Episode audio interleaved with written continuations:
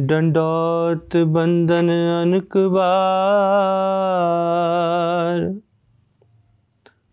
ਸਰਬ ਕਲਾ ਸਮਰਥ ਡੋਲਨ ਤੇ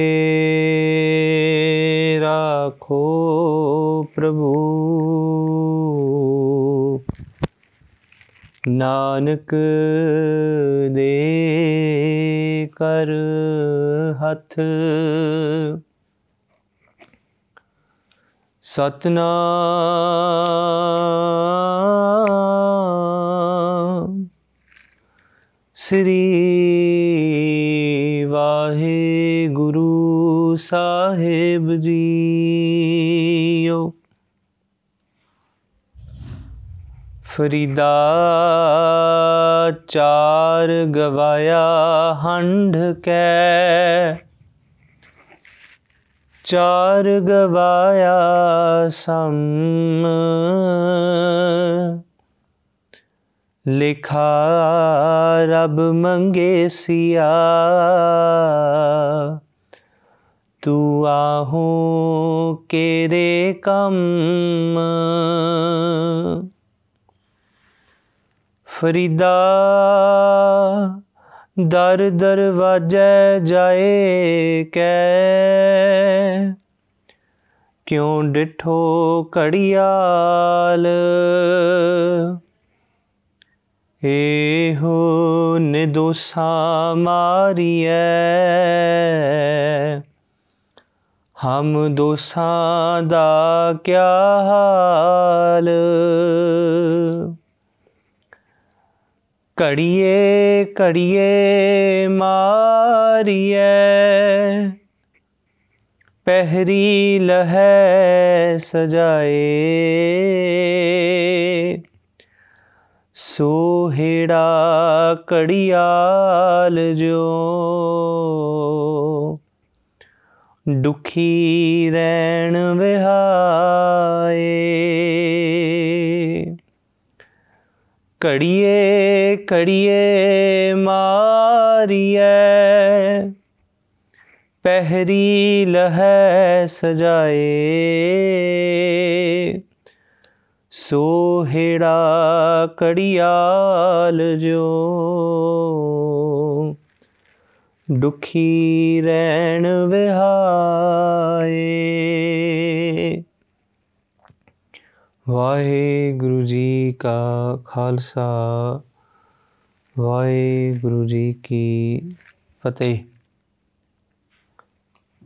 ਪਰਮ ਸਨਮਾਨਯੋਗ ਗੁਰੂ ਕੀ ਸਾਜੀ ਨਿਵਾਜੀ ਗੁਰੂ ਰੂਪ ਸਾਧ ਸੰਗਤ ਜੀਓ।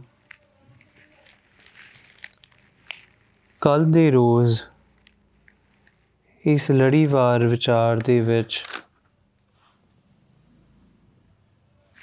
ਸ਼ੱਕਰਗੰਜ ਧੰਨ ਬਾਬਾ ਫਰੀਦ। ਉਹਨਾਂ ਬਖਸ਼ਿਸ਼ ਕੀਤੀ ਤੇ ਕੱਲ ਰੋਜ਼ ਅਸੀਂ 37 ਨੰਬਰ ਦਾ ਜਿਹੜਾ ਸ਼ਲੋਕ ਸੀ ਉਸ ਨੂੰ ਵਾਚਣ ਦੀ ਇੱਕ ਨਿਮਾਣੀ ਜਿਹੀ ਕੋਸ਼ਿਸ਼ ਕੀਤੀ ਹੈ। ਫਰੀਦ ਸਾਹਿਬ ਆਖਿਆ ਸੀ ਕਿ ਫਰੀਦਾ, ਇਹ ਵਿਸ ਗੰਦਲਾ ਧਰੀਆਂ ਖੰਡ ਲਿਵਾੜ। ਇੱਕ ਰਾਹੇ ਦੇ ਰਹਿ ਗਏ, ਇੱਕ ਰਾਦੀ ਗਏ ਉਜਾੜ। ਉਹਨਾਂ ਕਿਹਾ, ਕਹਿੰਦੇ, ਇਹ ਸੰਸਾਰ ਦਾ ਜਿਹੜਾ ਵਿਸ਼ ਹੈ, ਇਹ ਰੂਪ ਜਿਹੜਾ ਸੰਸਾਰ ਦੀ ਮਾਇਆ ਦਾ ਹੈ, ਇਹ ਤੇਰੇ ਹਿਰਦੇ ਵਿੱਚ ਉਹ ਫੁਰਨੇ ਪੈਦਾ ਕਰਦਾ ਹੈ। ਜਿਨ੍ਹਾਂ ਕਾਰਨ ਕਰਕੇ ਤੂੰ ਮਾੜੇ ਕੰਮ ਕਰਦਾ ਹੈ। ਤੇ ਮਾੜੇ ਕੰਮ ਨੂੰ ਕਰਦਿਆਂ ਕਰਦਿਆਂ ਤੂੰ ਇਸ ਸੰਸਾਰ ਦੇ ਵਿਸ਼ ਨੂੰ, ਜਿਹੜਾ ਵਿਸ਼ ਗੰਦਲਾ ਹੈ, ਉਸ ਗੰਦਲੇ ਰਸ ਨੂੰ ਪੀ ਲੈਣਾ ਹੈ। ਤੇ ਪੀ ਕਰਕੇ ਤੈਨੂੰ ਦੇਖਣ 'ਚ ਤੇ ਲੱਗਦਾ ਮਿੱਠਾ ਹੈ। ਪਰ ਜਦੋਂ ਨੇੜੇ ਜਾ ਕੇ ਇਸ ਰਸ ਨੂੰ ਭੋਗਣ ਲੱਗਦਾ ਹੈ ਤੇ ਭੋਗਦਿਆਂ ਭੋਗਦਿਆਂ ਤੇਰੀ ਸਾਰੀ ਉਮਰ ਲੰਘ ਜਾਂਦੀ ਹੈ, ਪਰ ਇਹ ਰਸ ਜਿਹੜਾ ਹੈ, ਇਹ ਤੇਰੇ ਤੋਂ ਛੁੱਟਦਾ ਨਹੀਂ। ਜਿਵੇਂ ਸ਼ਰਾਬ ਹੈ ਪਹਿਲੀ ਪਹਿਲੀ ਵਾਰੀ ਮਨੁੱਖ ਉਸ ਸ਼ਰਾਬ ਨੂੰ ਪੀਂਦਾ ਹੈ, ਭੋਗਦਾ ਹੈ ਤੇ ਉਸ ਤੋਂ ਬਾਅਦ ਉਹ ਜਿਹੜੀ ਸ਼ਰਾਬ ਹੈ, ਉਹ ਮਨੁੱਖ ਨੂੰ ਭੋਗਦੀ ਹੈ।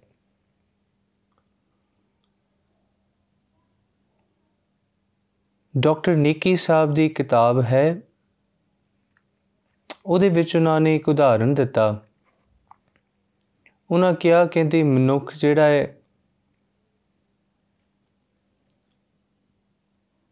ਉਹ ਕਈ ਵਾਰੀ ਰਸਾਂ ਨੂੰ ਭੋਗਦਾ ਹੈ ਤੇ ਰਸਾਂ ਨੂੰ ਭੋਗਦਿਆਂ ਭੋਗਦਿਆਂ ਇੱਕ ਦਿਨ ਅਜਿਹਾ ਆਂਦਾ ਹੈ ਕਿ ਬਾਅਦ ਚ ਰਸ ਨੂੰ ਭੋਗ ਲੈਂਦੇ ਨੇ ਪਰ ਉਹ ਉਹਨਾਂ ਰਸਾਂ ਤੋਂ ਬਾਹਰ ਨਹੀਂ ਆ ਸਕਦਾ ਉਸ just like how a spider builds a web similarly a human gets entangled in its own creation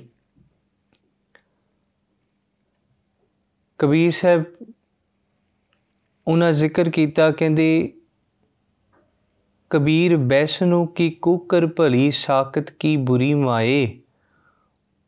ਉਤ ਨਿਤ ਸੁਨੈ ਹਰ ਨਾਮ, ਜਸ ਉਹ ਪਾਪ ਵਿਸਾਹਨ ਜਾਏ। ਉਹਨਾਂ ਕਿਹਾ, ਕਹਿੰਦੇ, ਜਿਹੜਾ ਨਾਮ ਜਪਣ ਵਾਲਾ ਉਹਦੇ ਘਰ ਦੇ ਕੁੱਕਰ ਵੀ ਚੰਗੇ ਨੇ ਤੇ ਦੂਸਰੇ ਪਾਸੇ ਜਿਹੜੀ ਸਾਖਤ ਹੈ ਉਸ ਦੀ ਮਾਂ ਵੀ ਬੁਰੀ ਹੈ ਕਿਉਂ? ਕਿਉਂਕਿ ਉਸ ਨੇ ਉਸ ਸਾਖਤ ਨੂੰ ਜਨਮ ਦਿੱਤਾ। ਤੇ ਫਰੀਦ ਸਾਹਿਬ ਬਖਸ਼ਿਸ਼ ਕੀਤੀ, ਕੱਲ ਰੋਜ਼ ਉਹਨਾਂ ਕਿਹਾ, ਕਹਿੰਦੇ ਕਈ ਲੋਕ ਤੇ ਇਸ ਪਾਪ ਦੇ ਬੀਜ ਨੂੰ ਬੀਜਦਿਆਂ ਬੀਜਦਿਆਂ ਇਸ ਸੰਸਾਰ ਤੋਂ ਚਲੇ ਗਏ ਤੇ ਕੁਝ ਜਿਹੜੇ ਨੇ ਉਹਨਾਂ ਨੇ ਪਾਪ ਕਈ ਸਾਲ ਪਹਿਲਾਂ ਕੀਤੇ ਤੇ ਉਹ ਉਸ ਦੀ ਬੀਜੀ ਹੋਈ ਫਸਲ ਨੂੰ ਹੁਣ ਵੱਢ ਰਹੇ ਨੇ ਤੇ ਵੱਢਦਿਆਂ ਵੱਢਦਿਆਂ ਉਹਨਾਂ ਨੇ ਸੰਸਾਰ ਤੋਂ ਚਲੇ ਜਾਣਾ। ਇਹ ਵਿਚਾਰ ਅਸੀਂ ਕੱਲ ਰੋਜ਼ ਸਾਂਝੀ ਕੀਤੀ ਸੀ ਜੀ। ਅੱਜ ਦੇ ਰੋਜ਼ ਧੰਨ ਬਾਬਾ ਫਰੀਦ ਸਾਹਿਬ ਜੀ ਦਾ 38 ਨੰਬਰ 39ਵਾਂ ਤੇ 40ਵਾਂ ਸ਼ਲੋਕ ਆਪ ਜੀ ਸਰਵਣ ਕੀਤਾ ਹੈ। ਧੰਨ ਬਾਬਾ ਫਰੀਦ ਸਾਹਿਬ ਜੀ ਜ਼ਿਕਰ ਕਰ ਰਹੇ ਨੇ, ਉਹਨਾਂ ਕਿਹਾ, ਫਰੀਦਾ, ਚਾਰ ਗਵਾਇਆ ਹੰਡ ਕਹਿ, ਚਾਰ ਗਵਾਇਆ ਸਮ। ਅਸਲ ਦੇ ਵਿੱਚ ਪਰਮਾਤਮਾ ਨੇ ਜਦੋਂ ਇਸ ਸੰਸਾਰ ਨੂੰ ਬਣਾਇਆ ਤੇ ਉਸ ਨੇ ਸਮੇਂ ਦੀ ਵੰਡ ਮਨੁੱਖ ਦੇ ਸਮਝਣ ਅਨਸਾਰ ਮਨੁੱਖ ਨੇ ਕਰ ਲਈ। ਜਿੱਦਾਂ ਮਹਾਰਾਜ ਨੇ ਬਾਣੀ ਚ ਕਿਹਾ, ਵਿਸੂਏ ਚਸੀਆਂ ਘੜੀਆਂ, ਪਹਿਰਾ ਥਤੀ ਵਾਰੀ ਮਾਉ ਹੋਆ। ਤੇ ਜਿਹੜੇ ਅੱਖਾਂ ਦਾ, ਪਲਕਾਂ ਦਾ, ਝਪਕਣ ਦਾ ਸਮਾਂ ਹੈ। ਉਸ ਤੋਂ ਮਨੁੱਖ ਨੇ ਸਮੇਂ ਦੀ ਸਭ ਤੋਂ ਛੋਟੀ ਵੰਡ ਕੀਤੀ ਤੇ ਉਸ ਤੋਂ ਬਾਅਦ ਹੌਲੀ ਹੌਲੀ ਜਿਹੜੇ ਘੜੀਆਂ ਬਣੀਆਂ, ਘੜੀਆਂ ਤੋਂ ਬਾਅਦ ਪੈਰ ਬਣੇ ਤੇ ਪੈਰ ਤੋਂ ਬਾਅਦ, ਦਿਨ ਦਿਨ ਤੋਂ ਬਾਅਦ, ਹਫ਼ਤੇ ਤੋਂ ਬਾਅਦ, ਮਹੀਨੇ ਮਹੀਨੇ ਤੋਂ ਬਾਅਦ ਸਾਲ ਬਣੇ। ਫਰੀਦ ਸਾਹਿਬ ਜੀ ਬਖਸ਼ਿਸ਼ ਕਰ ਰਹੇ ਨੇ, ਉਹਨਾਂ ਕਿਹਾ ਕਹਿੰਦੇ, ਫਰੀਦਾ ਚਾਰ ਗਵਾਇਆ ਹੰਡ ਕੇ, ਤੂੰ ਦਿਨ ਦੇ 8 ਪੈਰ ਨੇ 8 ਪੈਰ ਦੇ ਵਿੱਚੋਂ 4 ਪਹਿਰ ਦਿਨ ਹੈ ਤੇ 4 ਪਹਿਰ ਰੈਨ ਹੈ। ਤੂੰ ਇਹਨਾਂ 4 ਪਹਿਰ ਦਿਨ 4 ਪਹਿਰ ਰੈਨ ਵਿੱਚੋਂ 4 ਤੇ ਤੂੰ ਨੱਚ ਕੇ ਭੱਜ ਦੌੜ ਕਰਦੀਆਂ ਬਤਾ ਲਿਆ। ਹੰਡ ਦਾ ਅਰਥ ਭੱਜਦੀਆਂ ਦੌੜਦੀਆਂ। ਉਹਨਾਂ ਕਿਹਾ ਕਹਿੰਦੀ ਤੂੰ ਚਾਰ ਪੈਰ ਤੇ ਭੱਜਦੀਆਂ ਦੌੜਦੀਆਂ ਗਵਾ ਲਏ ਤੇ ਚਾਰ ਗਵਾਇਆ ਸਮ ਸਮ ਦਾ ਅਰਥ ਵਾਸਨਾ ਦੇ ਅਧੀਨ ਸੁੱਤੇ ਗਵਾ ਲਏ। ਉਹਨਾਂ ਕਿਹਾ, ਲੇਖਾ, ਰੱਬ ਮੰਗੇਸੀਆ, ਤੂੰ ਆਹੋ ਕਿਹੜੇ ਕੰਮ? ਉਹਨਾਂ ਕਿਹਾ, ਜਦੋਂ ਰੱਬ ਨੇ ਤੈਨੂੰ ਪੁੱਛਣਾ ਕਿ ਤੂੰ ਕੀ ਕਰਨ ਵਾਸਤੇ ਸੰਸਾਰ 'ਚ ਆਇਆ ਸਾਂ ਕੀਤਾ ਕੰਮ? ਤੂੰ ਆਹੋ ਕਿਹੜੇ ਕੰਮ ਕਿਹੜੇ ਕੰਮ ਨੂੰ ਕਰਨ ਵਾਸਤੇ ਤੂੰ ਆਇਆ ਸੀ ਤੇ ਕਿਹੜਾ ਕੰਮ ਕਰਨ ਲੱਗ ਗਿਆ? ਅੱਗੀ ਫਰੀਦ ਸਾਹਿਬ ਅਗਲੇ ਸ਼ਲੋਕ 'ਚ ਬਖਸ਼ਿਸ਼ ਕੀਤੀ, ਉਹਨਾਂ ਕਿਹਾ, ਕਹਿੰਦੇ, ਫਰੀਦਾ, ਦਰ ਦਰਵਾਜੇ ਜਾਏ ਕਿ ਕਿਉਂ ਡਿਠੋ ਕੜਿਆਲ ਇਹ ਉਹਨੇ ਦੂਸਾ ਮਾਰੀਏ ਹਮ ਦੂਸਾਂ ਦਾ ਕੀ ਹਾਲ? ਉਹਨਾਂ ਕਿਹਾ, ਕਹਿੰਦੇ, ਦਰਵਾਜ਼ਾ ਇੱਕ ਰਾਜੇ ਦਾ ਏ, ਤੇ ਰਾਜੇ ਦੇ ਦਰਵਾਜ਼ੇ ਦੇ ਵਿੱਚ ਘੜਿਆਲ ਲੱਗਾ ਹੈ ਉਹਦੇ ਦਰਬਾਰ ਦੇ ਬਾਹਰ ਜਦੋਂ ਇੱਕ ਪੈਰ ਬੀਤਦਾ ਹੈ ਘੜੀ ਪੂਰੀ ਹੁੰਦੀ ਹੈ ਤੇ ਉਸ ਘੜਿਆਲ ਨੂੰ ਕੁੱਟਿਆ ਜਾਂਦਾ ਹੈ ਤੇ ਉਸ ਘੜਿਆਲ ਨੂੰ ਮਾਰਨ ਤੋਂ ਬਾਅਦ ਉਸ ਘੜਿਆਲ ਵਿੱਚੋਂ ਆਵਾਜ਼ ਆਉਂਦੀ ਹੈ, ਜਿੱਦਾਂ ਅੱਜ ਤੇ we have alarm clocks around but ਉਦੋਂ ਅਲਾਰਮ ਕਲੌਕਸ ਨਹੀਂ ਸੀ ਹੁੰਦੀਆਂ ਵੱਡੇ ਵੱਡੇ ਘੜਿਆਲ ਹੁੰਦੇ ਸੀ ਤੇ ਘੜਿਆਲਾਂ ਨੂੰ ਮਾਰਦੇ ਸਨ। ਤੇ ਜਦੋਂ Gharial is like as we say a bell ਨਾ ਸੋ ਉਸ ਨੂੰ ਵਜਾਇਆ ਜਾਂਦਾ ਸੀ ਜ਼ੋਰ ਦੀ ਮਾਰ ਕੇ, ਤੇ ਜਦੋਂ ਉਸ ਨੂੰ ਵਜਾਉਂਦੇ ਸਨ ਤੇ ਉਸ ਵਿੱਚੋਂ ਆਵਾਜ਼ ਪੈਦਾ ਹੁੰਦੀ ਸੀ। ਤੇ ਜਦੋਂ ਉਸ ਵਿੱਚ ਆਵਾਜ਼ ਪੈਦਾ ਹੁੰਦੀ ਸੀ ਤੇ ਉਸ ਤੋਂ ਪਤਾ ਲੱਗ ਜਾਂਦਾ ਸੀ ਕਿ ਇੰਨਾ ਪੈਰ ਸਮਾਂ ਹੋ ਗਿਆ, ਇਹ ਸਮਾਂ ਹੋ ਗਿਆ। ਤੇ ਉਹ ਫਰੀਦ ਸਾਹਿਬ ਉਹਦਾ ਉਦਾਹਰਨ ਦਿੱਤੇ ਤੇ ਉਹ ਕਹਿੰਦੇ ਕਹਿੰਦੇ, ਇਹ ਜਿਹੜਾ ਘੜਿਆਲ ਹੈ, ਇਹਨੇ ਕੀ ਕੀਤਾ ਹੈ? ਉਸ ਦੀ ਘੜਿਆਲ ਦੀ ਤੇ ਕੋਈ ਗਲਤੀ ਨਹੀਂ। ਉਹਨਾਂ ਕਿਹਾ, ਇਹ ਉਹਨੇ ਦੋਸਾ ਮਾਰੀ ਹੈ। ਘੜਿਆਲ ਦੀ ਗਲਤੀ ਕੋਈ ਨਹੀਂ, ਪਰ ਫੇਰ ਵੀ ਹਰ ਪੈਰ ਤੇ ਬਾਅਦ ਕੁੱਟਿਆ ਜਾਂਦਾ ਹੈ। ਹਰ ਪੈਰ 'ਚ ਕੁੱਟਿਆ ਜਾਂਦਾ ਹੈ। ਤੇ ਕਹਿੰਦੇ નિર્ਦੋਸ਼ਾਂ ਨੂੰ ਵੀ ਕੁੱਟ ਪੈਂਦੀ ਹੈ ਤੇ ਫਿਰ ਅਸੀਂ ਤੇ ਦੋਸ਼ ਕਮਾਏ ਨੇ, ਸਾਡਾ ਕੀ ਬਣੂਗਾ? ਸਿਰਫ ਉਦਾਹਰਨ ਹੈ ਸਮਝਣ ਵਾਸਤੇ। ਅਗਲੇ ਸ਼ਲੋਕ ਫਰੀਦ ਸਾਹਿਬ ਕਹਿੰਦੇ ਕਹਿੰਦੇ ਘੜੀਏ ਘੜੀਏ, ਮਰੀਏ ਪੈਰੀ ਲਹਿ ਸਜਾਏ, ਸੋ ਹੋਇੜਾ ਘੜਿਆਲ ਜਿਉ, ਦੁਖੀ ਰਹਿਣ ਵਿਹਾਏ। ਉਹਨਾਂ ਕਿਹਾ, ਹਰ ਘੜੀ ਉਸ, ਹਰ ਪੈਰ ਦੇ ਵਿੱਚ ਉਸ ਘੜਿਆਲ ਨੂੰ ਕੁੱਟਿਆ ਜਾਂਦਾ ਹੈ, ਜਿਸ ਤਰ੍ਹਾਂ ਸਜ਼ਾ ਮਿਲ ਰਹੀ ਹੋਵੇ। ਉਹਨਾਂ ਕਿਹਾ, ਸੋ ਹੇੜਾ ਘੜਿਆਲ ਜਿਉ, ਹੇੜਾ ਦਾ ਅਰਥ ਸਰੀਰ। ਉਹਨਾਂ ਕਿਹਾ, ਸੋ ਹੇੜਾ ਘੜਿਆਲ ਜਿਉ ਦੁਖੀ ਰਹਿਣ ਵਿਹਾਏ। ਕਹਿੰਦੇ, ਜਿਨੇ ਸਰੀਰ ਸਾਡਾ ਹਰ ਘੜਿਆਲ ਦੀ ਤਰ੍ਹਾਂ ਹੈ ਨਾ, ਜਿਨ੍ਹਾਂ ਦੇ ਹਿਰਦੇ 'ਚ ਨਾਮ ਨਹੀਂ ਵਸਿਆ, ਬੰਦਗੀ, ਜਿਨ੍ਹਾਂ ਜੀਵਨ 'ਚ ਕੰਮ ਜਿਹੜਾ ਕਰਨ ਵਾਸਤੇ ਆਏ ਸੀ ਉਹ ਕੀਤਾ ਨਹੀਂ, ਤੇ ਉਹਨਾਂ ਦੇ ਜੀਵਨ 'ਚ ਇਸ ਤਰ੍ਹਾਂ ਘੜਿਆਲ ਦੇ ਵਾਂਗੂ ਵੱਜਦੇ ਹੀ ਰਹਿਣਗੇ। ਸੋ ਇਹ ਅਖਰੀ ਅਰਥ ਅਸੀਂ ਵਾਚੇ ਨੇ। ਆਓ ਥੋੜਾ ਜਿਹਾ ਇਸ ਦੀ ਅੰਤਰੀਵ ਅਰਥ ਵਾਚੀਏ ਤਾਂ ਕਿ ਸਾਨੂੰ ਸਮਝ ਪਵੇ ਕਿ ਅਸਲ ਦੇ ਵਿੱਚ ਫਰੀਦ ਸਾਹਿਬ ਜੀ ਕਿਹੜੀ ਗੱਲ ਸਾਨੂੰ ਸਮਝਾਉਣਾ ਚਾਹੁੰਦੇ ਨੇ। ਜਦੋਂ ਅਸੀਂ ਮਹਾਰਾਜ ਦੀ ਬਿੱਦ ਦੀ ਗੱਲ ਕਰਦੇ ਹਾਂ ਨਾ ਕਿ ਪਰਮਾਤਮਾ ਨੇ ਸੰਸਾਰ ਬਣਾਇਆ ਤੇ ਸੰਸਾਰ ਨੂੰ ਬਣਾਉਣ ਵੇਲੇ ਪਰਮਾਤਮਾ ਨੇ ਕਿਸੇ ਵੀ ਮਨੁੱਖ ਨੂੰ, ਕਿਸੇ ਨੂੰ ਵੀ, ਭਾਵੇਂ ਮਨੁੱਖ ਹੋਵੇ, ਭਾਵੇਂ ਐਨੀਮਲ ਹੋਵੇ, ਭਾਵੇਂ ਕੋਈ ਪੰਛੀ ਹੋਵੇ, ਕਿਸੇ ਨੂੰ ਵੀ ਸੰਪੂਰਨ ਤੌਰ ਤੇ ਗਿਆਨੀ ਨਹੀਂ ਬਣਾਇਆ। ਸਾਰਿਆਂ ਦੇ ਵਿੱਚੋਂ ਕੋਈ ਨਾ ਕੋਈ ਕਮੀ ਰੱਖ ਦਿੱਤੀ ਤੇ ਕੋਈ ਨਾ ਕੋਈ ਵਿਕਾਰ ਪਾ ਦਿੱਤਾ। ਅਸੀਂ ਬਾਣੀ 'ਚ ਪੜ੍ਹਦੇ ਹਾਂ ਨਾ ਕਿ ਹਾਥੀ ਨੂੰ ਵੀ ਇੱਕ ਰੋਗ ਲੱਗਾ ਕਿਹੜਾ ਰੋਗ ਹੈ? ਹਾਥੀ ਨੂੰ ਕਾਮ ਦਾ ਰੋਗ ਹੈ। ਨਾ, ਇਸ ਤਰ੍ਹਾਂ ਮੱਖੀ ਨੂੰ ਵੀ ਇੱਕ ਰੋਗ ਲੱਗਾ ਕਿਹੜਾ ਲੋਭ ਦਾ ਰੋਗ ਲੱਗਾ ਹੈ। ਨਾ, ਇਸ ਤਰ੍ਹਾਂ ਮਨੁੱਖ ਨੂੰ ਵੀ ਇੱਕ ਰੋਗ ਲੱਗਾ ਤੇ ਹਰ ਇੱਕ ਸਪੀਸ਼ੀ ਨੂੰ ਕੋਈ ਨਾ ਕੋਈ ਰੋਗ ਹੈ, ਗਿਆਨ ਵੀ ਪੂਰਾ ਨਹੀਂ। ਤੇ ਜਿਹੜੇ ਮਨੁੱਖਾਂ ਦੇ ਵਿੱਚ ਕੋਈ ਸਪੈਸ਼ਲਿਸਟ ਹੁੰਦਾ ਲੈਟਸ ਸੇ ਕੋਈ ਡਾਕਟਰ ਹੈ, ਉਹ ਸਪੈਸ਼ਲਿਸਟ ਹੈ ਹਾਰਟ ਸਰਜਨ ਹੈ, ਤੇ ਉਹ ਹਾਰਟ ਦਾ ਸਪੈਸ਼ਲਿਸਟ ਹੈ, ਤੇ ਦੂਸਰਾ ਇੱਕ ਖੇਤੀਬਾੜੀ ਵਿਭਾਗ ਦਾ ਸਾਇੰਟਿਸਟ ਹੈ। ਤੇ ਜੇ ਕੋਈ ਦੋਨੋਂ ਆਪਸ ਦੇ ਵਿੱਚ ਬੈਠ ਕੇ ਗੱਲ ਕਰਨ, ਤੇ ਜੇ ਕੋਈ ਸਾਇੰਟਿਸਟ ਜਿਹੜਾ ਐਗਰੀਕਲਚਰਲ ਸਾਇੰਟਿਸਟ ਹੈ ਉਹ ਜਿਹੜਾ ਡਾਕਟਰ ਹੈ ਉਸ ਨੂੰ ਸਮਝਾਵੇ ਕਿ ਭਈ ਆ ਜਿਹੜੀ ਹਾਰਟ ਸਰਜਰੀ ਹੈ ਨਾ ਤੂੰ ਇਸ ਤਰ੍ਹਾਂ ਨਹੀਂ ਇਸ ਤਰ੍ਹਾਂ ਕਰ ਤੇ ਡਾਕਟਰ ਕਹੇਗਾ ਨਹੀਂ ਤੇਰੀ ਖੇਤੀਬਾੜੀ ਦੀ ਨੌਲੇਜ ਇੱਥੇ ਕੰਮ ਨਹੀਂ ਕਰਨੀ ਕਿਉਂਕਿ ਮੈਂ ਜਾਣਦਾ ਕਿ ਇੱਥੇ ਕੀ ਹੈ ਹੈ ਨਾ so everyone is incomplete in their own self ਹਰ ਕੋਈ ਆਪਣੇ ਆਪੇ ਚ ਅਧੂਰਾ ਹੈ ਇਸ ਦਾ ਕੀ ਕਾਰਨ ਹੈ ਇਸ ਦਾ ਕਾਰਨ ਇਹ ਹੈ ਕਿ ਜਦੋਂ ਤੱਕ ਸੰਪੂਰਨਤਾਈ ਚ ਬੂੰਦ ਨਹੀਂ ਸਮਾ ਜਾਂਦੀ। ਸਾਗਰ ਸੰਪੂਰਨ ਹੈ ਤੇ ਉਸ ਸਾਗਰ ਚ ਜਿਹੜੀ ਵੀ ਚੀਜ਼ ਨਹੀਂ ਮਿਲੀ, ਉਹ ਅਧੂਰੀ ਹੈ। ਪਰ ਉਹ ਜਿਹੜਾ ਅਧੂਰਾਪਨ ਹੈ ਨਾ, ਉਹ ਸਾਰਿਆਂ ਤੋਂ ਵੱਖਰਾ ਹੈ। ਮਤਲਬ ਇੱਕ ਸਾਇੰਟਿਸਟ ਆਪਣੇ ਖੇਤੇ 'ਚ ਸਪੈਸ਼ਲਿਸਟ ਹੈ, ਇੱਕ ਸਰਜਨ ਆਪਣੇ ਖੇਤੇ 'ਚ ਸਪੈਸ਼ਲਿਸਟ ਹੈ ਪਰ ਦੋਨਾਂ ਦੀ ਵਿਚਾਰਧਾਰਾ ਜੇ ਇੱਕ ਕਵੇ ਕਿ ਦੂਸਰੇ ਨੂੰ ਗਿਆਨ ਨਹੀਂ ਤੇ ਗਲਤ ਹੋਵੇਗਾ। ਦੂਸਰਾ ਕਵੇ ਕਿ ਨਹੀਂ, ਪਹਿਲੇ ਨੂੰ ਗਿਆਨ ਨਹੀਂ ਤੇ ਉਹ ਗਲਤ ਹੋਵੇਗਾ। ਦੋਨਾਂ ਦੀ ਆਪੋ ਆਪਣੀ ਨੌਲੇਜ ਹੈ ਤੇ ਦੋਨਾਂ ਦੀ ਆਪੋ ਆਪਣੀ ਪਰਸੈਪਸ਼ਨ ਹੈ ਚੀਜ਼ਾਂ ਨੂੰ ਸਮਝਣ ਦੀ। ਇਹਨੂੰ ਅਸੀਂ ਇਸ ਤਰ੍ਹਾਂ ਸਮਝੀਏ ਕਿ ਸੂਰਜ ਹੈ। ਸੂਰਜ ਦੀ ਆਪਣੀ ਕਿਰਨ ਹੈ ਤੇ ਜੇ ਕਿਤੇ ਹਨੇਰਾ ਹੋਵੇ, ਸੂਰਜ ਦੀ ਕਿਰਨ ਪਵੇ, ਸੂਰਜ ਚਮਕੇ ਤੇ ਉਸ ਥਾਂ ਤੇ ਜਿਹੜੀ ਚੀਜ਼ ਨਹੀਂ ਦਿਖਦੀ ਸੀ ਲੈਟਸ ਸੇ ਅ ਕੋਇਨ ਇੱਕ ਸਿੱਕਾ ਨਹੀਂ ਦਿਖਦਾ ਸੀ ਹਨੇਰੇ 'ਚ, ਜਦੋਂ ਸੂਰਜ ਦੀ ਰੋਸ਼ਨੀ ਆਈ ਤੇ ਉਹ ਸਿੱਕਾ ਦਿਖਣ ਲੱਗ ਗਿਆ। ਪਰ ਜੇ ਕੋਈ ਇਹ ਕਵੇ ਕਿ ਉਸ ਸੂਰਜ ਦੀ ਰੋਸ਼ਨੀ ਨਾਲ ਤੁਸੀਂ ਮੇਰੇ ਅੰਦਰ ਜਿਹੜਾ ਸਿੱਕਾ ਮੇਰੇ ਸਰੀਰ ਦੇ ਅੰਦਰ ਫਸ ਗਿਆ ਹੈ, ਤੁਸੀਂ ਉਸ ਨੂੰ ਦੇਖ ਕੇ ਵਿਖਾਓ ਤੇ ਉਹ ਸੂਰਜ ਕਦੇ ਵੀ ਨਹੀਂ ਦੇਖ ਸਕਦਾ। ਉਹ ਸੂਰਜ ਦੀ ਰੋਸ਼ਨੀ ਅੰਦਰ ਦੇ ਚਾਨਣ ਨੂੰ ਨਹੀਂ ਪ੍ਰਗਟ ਕਰ ਸਕਦੀ ਰਾਈਟ ਪਰ ਜੇ ਤੁਸੀਂ ਐਕਸ-ਰੇ ਲੈ ਕੇ ਆਉਂਗੇ ਤੇ ਐਕਸ-ਰੇ ਦੇ ਨਾਲ even you can scan the parts of your body ਤੇ ਤੁਸੀਂ ਬੜਾ ਈਜ਼ੀਲੀ ਉਹ ਸਿੱਕਾ ਲੱਭ ਲਓਗੇ ਕਿ ਤੁਹਾਡੀ ਬਾਡੀ 'ਚ ਕਿੱਥੇ ਉਹ ਫਸਿਆ ਹੋਇਆ, ਹੈ ਨਾ? ਸੋ ਸਮਝਣ ਵਾਲੀ ਗੱਲ ਇਹ ਹੈ ਕਿ ਗਿਆਨ ਬਾਹਰ ਦਾ ਤੇ ਅੰਦਰ ਦਾ ਦੋਨਾਂ ਗਿਆਨ ਦੇ ਵਿੱਚ ਫ਼ਰਕ ਹੈ।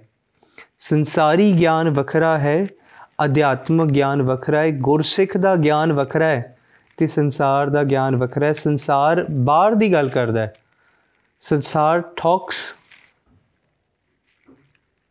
ਲਾਈਕ ਜਿੱਦਾਂ ਸੂਰਜ ਦੀ ਰੋਸ਼ਨੀ ਹੈ। ਪਰ ਜਿੱਥੇ ਗੁਰਮੁਖ ਗੱਲ ਕਰਦਾ ਹੈ, ਉਹ ਅੰਦਰ ਦੀ ਐਕਸ-ਰੇ ਸਕੈਨਿੰਗ ਦੀ ਗੱਲ ਕਰਦਾ ਹੈ ਤੇ ਜਦੋਂ ਬਾਬਾ ਫਰੀਦ ਸਾਹਿਬ ਜੀ ਗੱਲ ਕਰਦੇ ਨੇ ਤੇ ਬਾਬਾ ਫਰੀਦ ਸਾਹਿਬ ਸੂਰਜ ਦੇ ਕਿਰਨ ਦੀ ਤਰ੍ਹਾਂ ਪ੍ਰਕਾਸ਼ ਤੇ ਦਿੰਦੇ ਨੇ, ਪਰ ਉਹ ਹਿਰਦੇ ਦੇ ਅੰਦਰ ਦੇ ਸਿੱਕਿਆਂ ਨੂੰ, ਜਿਹੜਾ ਸੋਨਾ ਅੰਮ੍ਰਿਤ ਸਾਡੇ ਹਿਰਦੇ 'ਚ ਵਸਿਆ, ਉਸ ਨੂੰ ਵੀ ਪ੍ਰਗਟ ਕਰਕੇ ਸਾਹਮਣੇ ਰੱਖ ਦਿੰਦੇ ਨੇ। Just like how you do an X-ray scanning right ਜਦੋਂ ਗੁਰੂ ਨਾਨਕ ਸਾਹਿਬ ਜੀ ਬਖਸ਼ਿਸ਼ ਕਰਦੀ ਨਾ ਜਪਜੀ ਸਾਹਿਬ ਦੇ ਵਿੱਚ, ਤੇ ਸਤਿਗੁਰੂ ਆਖਦੇ ਕਹਿੰਦੇ ਕਹਿੰਦੇ ਜਦੋਂ ਮਨੁੱਖ ਹੈ ਨਾ, ਇਹ ਸੋਚ ਲਵੇ ਕਿ ਮੈਂ ਬੜੇ ਸਾਲ ਜੀਣਾ ਹੈ ਬਹੁਤ ਸਾਲ ਮੈਂ ਜੀਵਾਂ, ਜਿੰਨਾ ਸਾਲ ਮੈਂ ਜੀਵਾਂ ਤੇ ਜੇ ਮੈਂ ਇੰਨੇ ਸਾਲ ਜੀ ਲਿਆ ਨਾ ਤੇ ਮੈਂ ਪਰਮਾਤਮਾ ਦਾ ਅੰਤ ਪਾ ਲੈਣਾ। ਪਿੱਛੇ ਜੇ ਇੱਕ ਸਾਇੰਟਿਸਟ ਨੇ ਖੋਜ ਕੀਤੀ ਸੀ, ਉਹਨੇ ਕਿਹਾ ਜੇ ਮਨੁੱਖ ਇੰਨੇ ਸਾਲਾਂ ਤੱਕ ਕੰਟੀਨਿਊਸ ਸਟੱਡੀ ਕਰੇ ਨਾ ਕੰਟੀਨਿਊਸ ਇੱਕੋ ਮਾਈਂਡਸੈਟ ਦੇ ਨਾਲ ਇੱਕੋ ਬੰਦਾ ਹੋਵੇ ਉਸ ਦੀ ਇੰਟੈਲੈਕਟ ਇੰਨੀ ਹੋਵੇ ਔਰ ਉਹ ਕਰਕੇ ਉਹ ਸੰਪੂਰਨ ਸਟੱਡੀ ਕਰੇ, ਇੱਕੋ ਬੰਦਾ ਇੰਨੇ ਸਾਲ ਜੀ ਜਾਵੇ ਤੇ ਉਹ ਜਿਹੜਾ ਪਰਮਾਤਮਾ ਦਾ ਅੰਤ ਪਾ ਲੇਗਾ ਪਰ ਜਦੋਂ ਗੁਰੂ ਨਾਨਕ ਸਾਹਿਬ ਗੱਲ ਕਰਦੇ ਨੇ ਨਾ, ਤੇ ਮਰਜ ਮਰਜ ਕਹਿੰਦੇ ਕਹਿੰਦੇ, ਨਹੀਂ, ਭਾਵੇਂ ਚਾਰ ਯੁੱਗ ਮਨੁੱਖ ਜੀ ਲਏ, ਚਾਰ ਯੁੱਗ ਨਹੀਂ, ਉਸ ਚਾਰ ਯੁਗਾਂ ਦਾ 10 ਗੁਣਾ ਵੀ ਹੋ ਜਾਣ।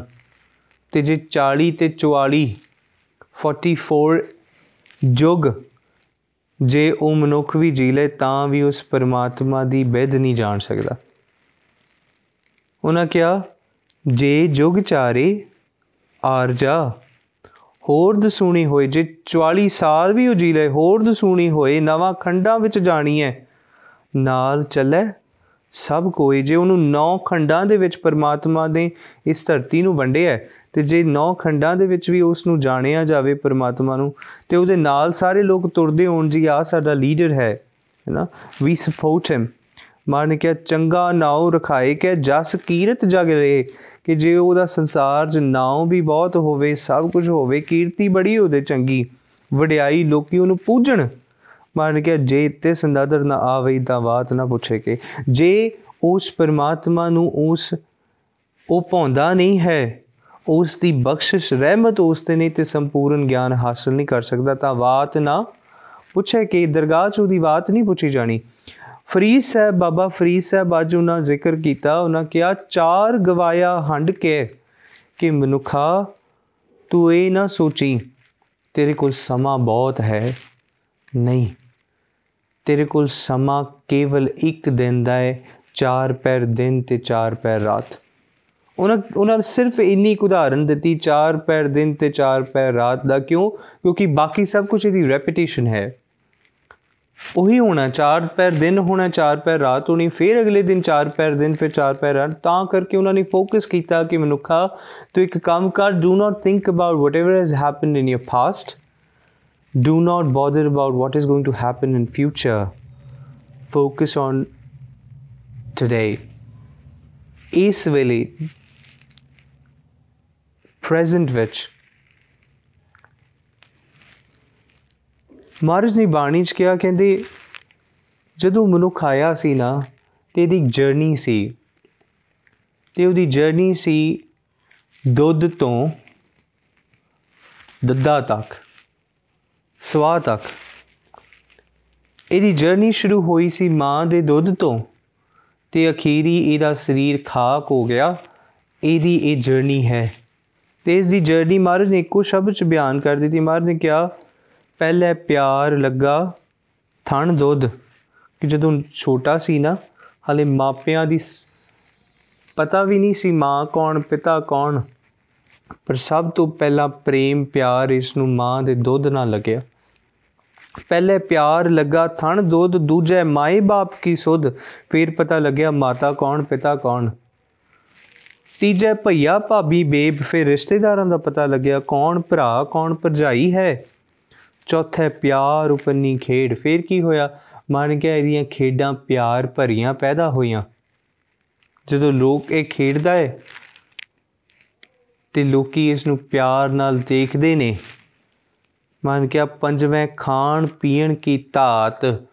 ਜਦੋਂ ਇਹ ਪੰਜਵੇਂ ਰੂਪ ਦੇ ਵਿੱਚ ਆਇਆ ਨਾ, ਤੇ ਖਾਣ ਪੀਣ ਦੀ ਇਹਦੀ ਇਹਦੀ ਇੱਛਾ ਪੈਦਾ ਹੋਈ ਆ ਖਾਵਾਂ ਆ ਖਾਵਾਂ, ਇਧਰ ਘੁੰਮਾਂ ਆ ਕਰਾਂ। ਫਿਰ ਮਨ ਕਿਹਾ, ਛੇਵੇਂ ਕਾਮ ਨਾ ਪੁੱਛੇ ਜਾਤ ਇਹ ਸਾਰੀਆਂ ਚੀਜ਼ਾਂ ਅਸੀਂ ਪਿੱਛੇ ਵਾਚ ਕੇ ਆਏ ਆ ਕਿ ਦੁੱਧ ਕੀ ਹੈ ਮਾਈ ਬਾਪ ਦਾ ਰਿਸ਼ਤਾ ਕੀ ਹੈ ਰਿਸ਼ਤੇਦਾਰ ਸਗੇ ਸੰਬੰਧੀ ਕੀ ਨੇ ਪਿਆਰ ਦੀ ਖੇਡ ਕਿਸ ਤਰ੍ਹਾਂ ਪੰਜਵੇਂ ਖਾਣ ਪੀਣ ਕੀ ਧਾਤ ਭੋਜਨ ਕਿਸ ਤਰ੍ਹਾਂ ਦਾ ਖਾਣਾ ਆਪਾਂ ਕੱਲ ਰੋਜ਼ ਕਾਮ ਦੀ ਗੱਲ ਕੀਤੀ ਅੱਗੇ ਸਤਿਗੁਰੂ ਕਹਿੰਦੇ ਸਤਵੇਂ ਸੰਜ ਕੀਆ ਘਰ ਵਾਸ ਅਠਵੇਂ ਕ੍ਰੋਧ ਹੁਆ ਤਨ ਨਾਸ ਮਨ ਕਿਹਾ ਕਿ ਇਹ, ਇਹਦੇ ਹਿਰਦੇ 'ਚ ਹੁਣ ਇੱਛਾ ਪੈਦਾ ਹੋਈ ਕਿ ਮੈਂ ਅਮੀਰ ਹੋਵਾਂ। ਫਿਰ ਕੀ ਹੋਇਆ? ਜਦੋਂ ਅਮੀਰ ਹੋ ਗਿਆ, ਸਭ ਕੁਝ ਮਿਲ ਗਿਆ, ਫਿਰ ਹਿਰਦੇ 'ਚ ਕ੍ਰੋਧ ਆ ਗਿਆ। ਕ੍ਰੋਧ ਨੇ ਦਾ ਤਨ ਨਾਸ ਕਰਕੇ ਰੱਖ ਦਿੱਤਾ। ਨਾਵੇਂ ਧੋਲੇ ਉਬੇ ਸਾ ਫਿਰ ਕੀ ਹੋਇਆ? ਇਹਦੇ ਨੌ, ਜਦੋਂ ਨੌਵੇਂ ਫੇਜ਼ ਵਿੱਚ ਪਹੁੰਚਿਆ, ਤੇ ਇਹਦੇ ਜਿਹੜੇ ਕੇਸ ਸਨ, ਉਹ ਧੌਲੇ ਹੋ ਗਏ, ਚਿੱਟੇ ਹੋ ਗਏ। ਸਾਹ ਇਹਦੇ ਰੁਕ ਰੁਕ ਕੇ ਆਣ ਲੱਗੇ ਨੇ ਦਸਵਾਂ ਦੱਦਾ ਹੁਆ ਸਵਾਹ। ਕਹਿੰਦੇ 10ਵੇਂ ਫੇਜ਼ ਵਿੱਚ ਜਦੋਂ ਆਇਆ ਨਾ, ਤੇ ਇਹ ਜਿਹੜਾ ਸਵਾਹ ਹੋ ਗਿਆ, ਮਰ ਕੇ ਇਸ ਨੇ ਖੱਪ ਗਿਆ। ਸਤਿਗੁਰੂ ਕਿਹਾ, ਕਹਿੰਦੇ, ਗਈ ਸਗੀਤ, ਪੁਕਾਰੀ ਧਾ, ਉੱਡਿਆ ਹੰਸ ਦਸਾਇਰਾ ਕਹਿੰਦੇ, ਜਿਹੜਾ ਹਿਰਦੇ 'ਚ ਜਿਹੜੀ ਅੰਦਰ ਇਹਦੀ ਜਿੰਦੜੀ ਸੀ, ਉਹ ਜਿਹੜੀ ਜਿੰਦੜੀ ਹੈ, ਉਹ ਉੱਡ ਕੇ ਹੰਸ ਜਿਹੜਾ, ਉਹ ਚਲਿਆ ਗਿਆ। ਸਰੀਰ ਛੱਡ ਗਿਆ।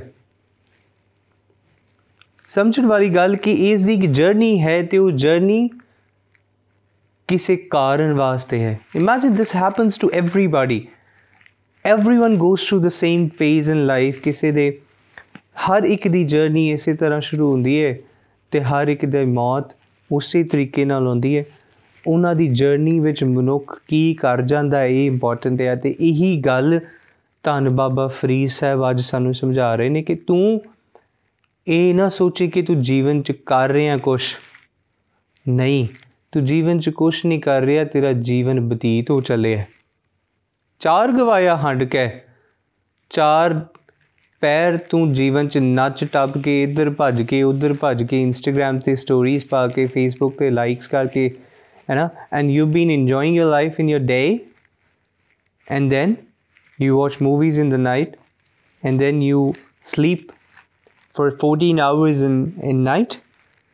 ਤੇ ਕੀ ਉਹਨਾਂ ਕਿਹਾ, ਲੇਖਾ ਰੱਬ ਮੰਗੇਸੀ ਆ, ਤੂੰ ਆਹੋ ਕਿਹੜੇ ਕੰਮ? ਕਿ ਜੇ ਰੱਬ ਨੇ ਪੁੱਛਿਆ, ਕੀ ਕੀਤਾ ਅੱਜ? ਤੇ ਫਿਰ ਕੀ ਆਖੇਗਾ? ਤੂੰ ਕਿਹੜੇ ਕੰਮ ਆਇਆ ਸੀ ਤੇ ਕਿਹੜੇ ਕੰਮ, ਹੋਰ ਕੰਮ ਲੱਗ ਗਿਆ? ਜਿਹੜਾ ਕੰਮ ਕਰਨ ਆਇਆ ਸੀ ਉਹ ਤੇ ਕੀਤਾ ਹੀ ਨਹੀਂ। ਤੁਹਾਨੂੰ ਕਿਸੇ ਆਖਿਆ, ਤੁਸੀਂ ਇੱਕ ਦੂਸਰੇ ਦੇਸ਼ ਗਏ, ਦੂਸਰੇ ਦੇਸ਼ ਜਾ ਕਰਕੇ ਤੁਸੀਂ ਕੰਮ ਕੀਤੇ, ਸਭ ਕੁਝ ਕਰ ਕਰਾ ਕੇ ਤੁਸੀਂ ਵਾਪਸ ਆਏ। ਜਦੋਂ ਵਾਪਸ ਆਏ, ਕਿਸੇ ਪੁੱਛਿਆ, ਕਹਿੰਦੇ, ਭਾਈ ਸਾਹਿਬ, ਤੁਸੀਂ ਦੂਸਰੇ ਦੇਸ਼ ਦੀ ਸੈਰ ਤੇ ਗਏ ਸੀ, ਜਿਹੜਾ ਕੰਮ ਕਰਨ ਗਏ ਸੀ, ਉਹ ਕੰਮ ਹੋ ਗਿਆ? ਤੇ ਤੁਸੀਂ ਕੀ ਆਖੋਗੇ? ਉਹਨੂੰ ਕਿਹਾ, ਕਹਿੰਦੇ, ਨਹੀਂ, ਧਿਆਨ ਚੋਂ ਹੀ ਵਿਸਰ ਗਿਆ। ਤੇ ਉਹਨਾਂ ਨੇ ਕਹਿਣਾ, ਕਹਿੰਦੇ ਭਾਈ ਸਾਹਿਬ ਜਿਹੜਾ ਕੰਮ ਕਰਨ ਗਏ ਸੀ ਉਹ ਤੇ ਕੀਤਾ ਹੀ ਨਹੀਂ, ਬਾਕੀ ਸਭ ਕੁਝ ਕਰ ਆਏ ਹੋ। ਜਿਹਨੂੰ ਨਹੀਂ ਵੀ ਮਿਲਣਾ ਸੀ, ਉਹਨੂੰ ਵੀ ਮਿਲ ਆਏ ਹੋ। ਜੋ ਨਹੀਂ ਖਾਣਾ ਸੀ, ਉਹ ਵੀ ਖਾ ਆਏ ਹੋ। ਜੋ ਨਹੀਂ ਪਾਣਾ ਸੀ, ਉਹ ਵੀ ਪਾ ਆਏ ਹੋ। ਸਭ ਕੁਝ ਕਰ ਕਰਾ ਕੇ ਆਗੇ ਜਿਹੜਾ ਕੰਮ ਕਰਨ ਗਏ ਸੀ, ਉਹ ਤੇ ਕੀਤਾ ਹੀ ਨਹੀਂ। ਤੁਸੀਂ ਆਣਾ ਤੇ ਨਹੀਂ ਹੋ ਸਕਦਾ। ਆਪਣੇ ਮਨ ਨੂੰ ਪੁੱਛ ਕੇ ਦੇਖੀਏ ਕਿ ਕਿਹੜਾ ਕੰਮ ਕਰਨ ਵਾਸਤੇ ਆਏ ਸੀ ਤੇ ਲੱਗੇ ਕਿਸ ਵਿੱਚ ਹੋਏ ਆ। ਸਤਿਗੁਰੂ ਕਹਿੰਦੇ 10 ਬਾਲ ਤਣ 20 ਰਵਣ। ਤੀਸਾ ਕਾ ਸੁੰਦਰ ਕਹਾਵੈ 40 ਸੀ ਪੁਰ ਹੋਏ 85 ਪੱਗ ਖਿਸੈ, ਸੱਠੀ ਕੇ ਬੁੜੇ ਪਾਵੈ ਸਤਿਗੁਰੂ ਕਹਿੰਦੇ ਕਹਿੰਦੇ 10 ਬਾਲ ਤਨ 20 ਰਵਣ, ਕਿ 10 ਸਾਲ ਤੱਕ ਇਹਦਾ ਬਾਲਪਨ ਹੀ ਨਹੀਂ ਜਾਂਦਾ, ਕਿ ਬੱਚਾ ਹੈ ਜੀ, ਬੱਚਾ ਹੈ ਜੀ, ਬੱਚਾ ਹੈ ਜੀ, ਤੇ 10 ਸਾਲ ਤੱਕ ਤੇ ਇਹੀ ਕਹਿੰਦਾ ਰਹਿੰਦਾ ਕਿ ਮੈਂ ਜੀ ਵੱਡਾ ਹੋਵਾਂਗਾ ਤੇ ਇਹ ਕਰਾਂਗਾ। ਵੱਡਾ ਹੋਵਾਂਗਾ ਤੇ ਇਹ ਕਰਾਂਗਾ, ਇਹ ਕੁਝ ਪਾਵਾਂਗਾ, ਇੱਧਰ ਘੁੰਮਣ ਜਾਵਾਂਗਾ। ਵੱਡਾ ਹੋ ਗਿਆ ਤੇ ਮੈਂ ਸੇਵਾ ਕਰਾਂਗਾ, ਹੁਣ ਤੇ ਹੁੰਦੀ ਨਹੀਂ ਸੇਵਾ। ਹੁਣ ਤੇ ਲੰਗਰ ਜਾਣਾ ਬਾਲਟੀ ਨਹੀਂ ਚੁੱਕੀ ਜਾਂਦੀ ਮੇਰੇ ਤੋਂ। ਸੱਚ ਗੱਲ ਹੈ 10 ਬਾਲ ਤਨ 20 ਰਵਣ। 20 ਸਤਿਗੁਰੂ ਕਹਿੰਦੇ, ਫਿਰ ਕੀ ਹੋਇਆ? 20 ਸਾਲਾਂ ਦਾ ਤੂੰ ਜਵਾਨ ਹੋ ਗਿਆ। ਤੀਸਾਂ ਕਾ ਸੁੰਦਰ ਕਹਾਵੈ। 30 ਸਾਲਾਂ ਦਾ ਹੋ ਗਿਆ ਤੇ ਤੂੰ ਬੜਾ ਲੋਕੀ ਤੈਨੂੰ ਤੇਰੀ ਸ਼ੋਭਾ ਕਰਦੇ ਨੇ, ਕਹਿੰਦੇ ਤੂੰ ਬਹੁਤ ਸੋਹਣਾ ਲੱਗਦਾ ਹੈ। ਤੀਸਾਂ ਕਾ ਸੁੰਦਰ ਕਹਾਵੈ ਜਵਾਨ ਹੋ ਗਿਆ, ਸੁੰਦਰ ਸੁੰਦਰਤਾ ਆ ਗਈ, ਸੁਹੱਪਣ ਆ ਗਿਆ ਤੇਰੇ ਤੇ। ਸਤਿਗੁਰੂ ਕਹਿੰਦੇ 40 ਸੀ ਪੁਰ ਹੋਏ 85 ਪੱਗ ਖਿਸੈ। ਕਹਿੰਦੇ, ਫੇਰ ਕੀ ਹੋ ਗਿਆ? ਜਦੋਂ 40 ਸਾਲਾਂ ਦਾ ਤੂੰ ਹੋ ਗਿਆ, ਤੂੰ ਪੂਰਨ ਹੋ ਗਿਆ। ਹੁਣ ਜਿੰਨੇ ਤੇਰੇ ਸਵਾਸ ਤੈਨੂੰ 40 ਸਾਲਾਂ ਤੱਕ ਮਿਲੇ ਨੇ, ਉਹਨਾਂ ਸਵਾਸਾਂ ਨੇ ਤੇਰੀ ਅੱਖਾਂ ਦੀ ਜੋਤ ਸੰਪੂਰਨ ਕਰ ਦਿੱਤੀ ਹੈ ਤੇਰੇ ਸਰੀਰ ਵਿੱਚ ਜ਼ੋਰ ਪੂਰਾ ਹੋ ਗਿਆ ਹੈ।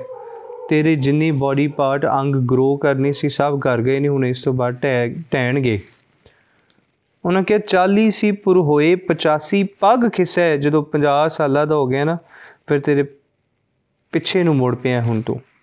ਪਿੱਛੇ ਨੂੰ ਚੱਲਿਆ ਹੁਣ। ਸਠੀ ਕੇ ਬੁਢੇਪਾ ਆਵੈ 60 ਸਾਲਾਂ ਦਾ ਜਦੋਂ ਤੂੰ ਹੋ ਗਿਆ, ਹੁਣ ਧਿਆਨ ਰੱਖੀ, ਤੂੰ ਬੁਢੇਪੇ ਚ ਆ ਗਿਆ। ਹੁਣ ਤੇ ਖੈਰ 60 ਸਾਲਾਂ ਦੀ ਤੇ ਉਮਰ ਹੀ ਰਹਿ ਗਈ ਹੈ। 65 70 ਸਾਲਾਂ ਦਾ ਤੇ ਮਨੁੱਖ ਚੜ੍ਹਾਈ ਕਰ ਜਾਂਦਾ ਹੈ ਅੱਜ ਕੱਲ੍ਹ ਤੇ ਆਪਾਂ ਆਵਾਜ਼ ਕੇ ਦੇਖੀਏ ਕਿ ਇਹ ਜਿਹੜਾ ਸਤਿਗੁਰਾਂ ਨੇ ਸਟੈਟਿਸਟਿਕ ਦਿੱਤੀ ਜਿਹਦਾ ਐਵਰੇਜ ਕੱਢੀਏ ਤੇ 25 30 ਸਾਲਾਂ ਦੀ ਜਵਾਨੀ ਹੈ। ਇਸ ਤੋਂ ਬਾਅਦ ਤੇ ਬੁਢੇਪਾ ਹੀ। ਹੈ ਸਤਿਗੁਰੂ ਕਹਿੰਦੇ 40 ਸੀ ਪੁਰ ਹੋਏ 85 ਪੱਗ ਖਿਸੈ, ਸੱਠੀ ਕੇ ਬੁਢੇਪਾ ਆਵੈ। 70 ਕਾ ਮਤਹੀਨ ਅਸੀਹਾਂ ਕਾ ਵਿਵਹਾਰ ਨਾ ਪਾਵੇ ਕਹਿੰਦੇ 70 ਸਾਲਾਂ ਦਾ ਹੋ ਗਿਆ ਹੈ, ਹੁਣ ਮਤਹੀਨ ਹੋ ਗਿਆ ਹੈ, ਹੁਣ ਤੈਨੂੰ ਬਹੁਤਾ ਚੀਜ਼ਾਂ ਯਾਦ ਨਹੀਂ ਰਹਿੰਦੀਆਂ। ਅਸੀਹਾਂ ਕਾ ਵਿਵਹਾਰ ਨਾ ਪਾਵੇ ਜਦੋਂ 80 ਸਾਲਾਂ ਦਾ ਹੋ ਗਿਆ ਨਾ ਹੁਣ ਤੂੰ ਆਪਣਾ ਕੋਈ ਕੰਮ ਨਹੀਂ ਕਰ ਸਕਦਾ। ਤੈਨੂੰ ਮੁਹਤਾਜ ਬਣ ਕੇ ਰਹਿਣਾ ਪੈਣਾ। ਨਵੀਂ ਕਾ ਸੇਜਾਸਣੀ ਮੂਲ ਨਾ ਜਾਣੇ ਆਪ ਬਲ। ਕਹਿੰਦੇ ਜਦੋਂ 90 ਸਾਲਾਂ ਦਾ ਹੋ ਗਿਆ ਨਾ ਹੁਣ ਤੂੰ ਬੈੱਡ ਤੇ ਲੇਟੇ ਹੈ। ਤੈਨੂੰ ਇਹ ਵੀ ਨਹੀਂ ਪਤਾ ਕਿ ਤਾਕਤ ਕੀ ਹੈ ਤੇ ਕਮਜ਼ੋਰੀ ਕੀ ਹੈ? ਤੈਨੂੰ ਇਹਦੀ ਵੀ ਸਮਝ ਨਹੀਂ ਰਹਿ ਗਈ। ਸਤਿਗੁਰੂ ਕਹਿੰਦੇ ਟੁੰ ਟੰਡੋਲਮ ਢੂੰਡਮ ਡਿਠ ਮੈਂ ਨਾਨਕ ਜਗ ਧੂਏ ਕਾ ਤਵਲ ਹਰ। ਕਹਿੰਦੀ ਜਦੋਂ ਮੈਂ ਸਮਾਂ ਸੀ ਨਾ ਤੇਰੇ ਕੋਲ ਤੇ ਤੂੰ ਸਮੇਂ ਨੂੰ ਵਾਚਿਆ ਨਹੀਂ ਹੁਣ ਜਦੋਂ ਸਮਾਂ ਲੰਘ ਗਿਆ ਹੈ, ਤੇ ਤੈਨੂੰ ਪਤਾ ਲੱਗਾ ਕਿ ਸੰਸਾਰ ਜਿਹੜਾ ਹੈ ਧੂਏ ਕਾ ਸਿਰਫ ਦੇਖਣ ਵਾਸਤੇ ਇਹ ਭਰਮ ਹੈ ਸੰਸਾਰ ਮਿਥਿਆ ਹੈ। ਤੈਨੂੰ ਸਮਝ ਹੀ ਬੜਾ ਲੇਟ ਆਇਆ ਜੇ ਪਹਿਲਾਂ ਸਮਝ ਲੈਂਦਾ ਤੇ ਜੀਵਨ ਦੇ ਵਿੱਚ ਕੁਝ ਕਰ ਜਾਂਦਾ। ਤਾਂ ਬਾਬਾ ਫਰੀਦ ਸਾਹਿਬ ਕਹਿੰਦੇ, ਉਹਨਾਂ ਕਿਹਾ, ਕਹਿੰਦੇ, ਲੇਖਾ ਰੱਬ ਮੰਗੇਸੀਆ ਕਿ ਜਦੋਂ ਪਰਮਾਤਮਾ ਨੇ ਲੇਖਾ ਪੁੱਛਣਾ ਤੇ ਫਿਰ ਕੀ ਜਵਾਬ ਦੇਗਾ ਅਸੀਂ ਜਦੋਂ ਆਪਣੇ ਸਕੂਲ ਜਾਂਦੇ ਆ ਨਾ, whether we go to our school, whether we go to our college, ਤੇ ਸਾਨੂੰ ਇੱਕ ਭੈ ਹੁੰਦਾ ਹੈ ਟੀਚਰ ਨੇ ਹੋਮਵਰਕ ਦਿੱਤਾ ਹੈ ਜੇ ਨਾ ਕੀਤਾ ਕੁੱਟ ਬੜੀ ਪੈਣੀ ਹੈ। ਔਰ ਇਹਦਾ ਅਰਥ ਇਹ ਨਹੀਂ ਕਿ ਟੀਚਰ ਸਾਡਾ ਮਾੜਾ ਚਾਹੁੰਦਾ ਹੈ।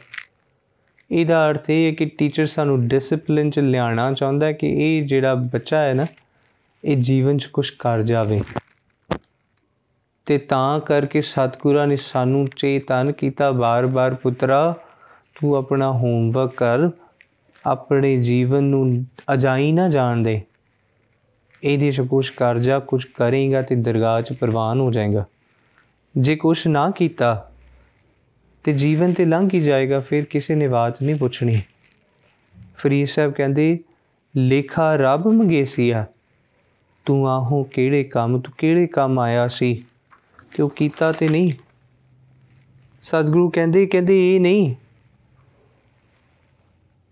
ਕਿ ਅਸੀਂ ਕੀ ਕਰਨ ਵਾਸਤੇ ਆਏ ਸੀ? ਕੁਝ ਉਦਾਹਰਨ ਸਤਿਗੁਰੂ ਨੇ ਬਾਣੀ 'ਚ ਦਿੱਤੇ ਨੇ। ਬਾਣੀ ਕਿਹਾ, ਜਿਹੜੇ ਮਾਤਾ ਪਿਤਾ ਸਨ ਨਾ ਸਾਡੇ ਨਾਲ। ਕਹਿੰਦੇ, ਇਹ ਵੀ ਨਹੀਂ ਕਿ ਬਈ ਇਹ ਹੁਣੇ ਤੋਂ ਸਾਡੇ ਨਾਲ ਜੁੜੇ ਨੇ, ਇਹ ਵੀ ਸਾਡੇ ਕਈ ਪੂਰਵ ਸੰਜੋਗਾਂ ਤੋਂ ਮਿਲੇ। ਪਰ ਆਪਣੇ ਆਪ ਨੂੰ ਬੈਠ ਕਰਕੇ ਕਈ ਵਾਰੀ ਜਦੋਂ ਮਨੁੱਖ ਆਤਮ ਚਿੰਤਨ ਕਰਦਾ ਹੈ ਨਾ ਬੰਦਗੀ ਕਰਦਾ ਹੈ, ਤੇ ਜਿਹੜੇ ਬੰਦਗੀ ਕਰਨ ਵਾਲੇ ਨੇ ਆਪਣਾ ਪਿੱਛਾ ਦੇਖ ਸਕਦੇ ਆ ਕਿ ਕਿੱਥੋਂ ਕਿੱਥੋਂ ਚੱਲ ਕੇ ਆਏ। ਇੱਕ ਚੀਜ਼ ਅਸੀਂ ਜ਼ਰੂਰ ਚੇਤਾ ਰੱਖੀਏ ਕਿ ਇਹ ਨਾ ਜਾਣੀਏ ਕਿ ਇਹ ਜਿਹੜੀ ਜਰਨੀ ਸੀ, ਇਹ ਸਿਰਫ ਇਥੋਂ ਸ਼ੁਰੂ ਹੋਈ।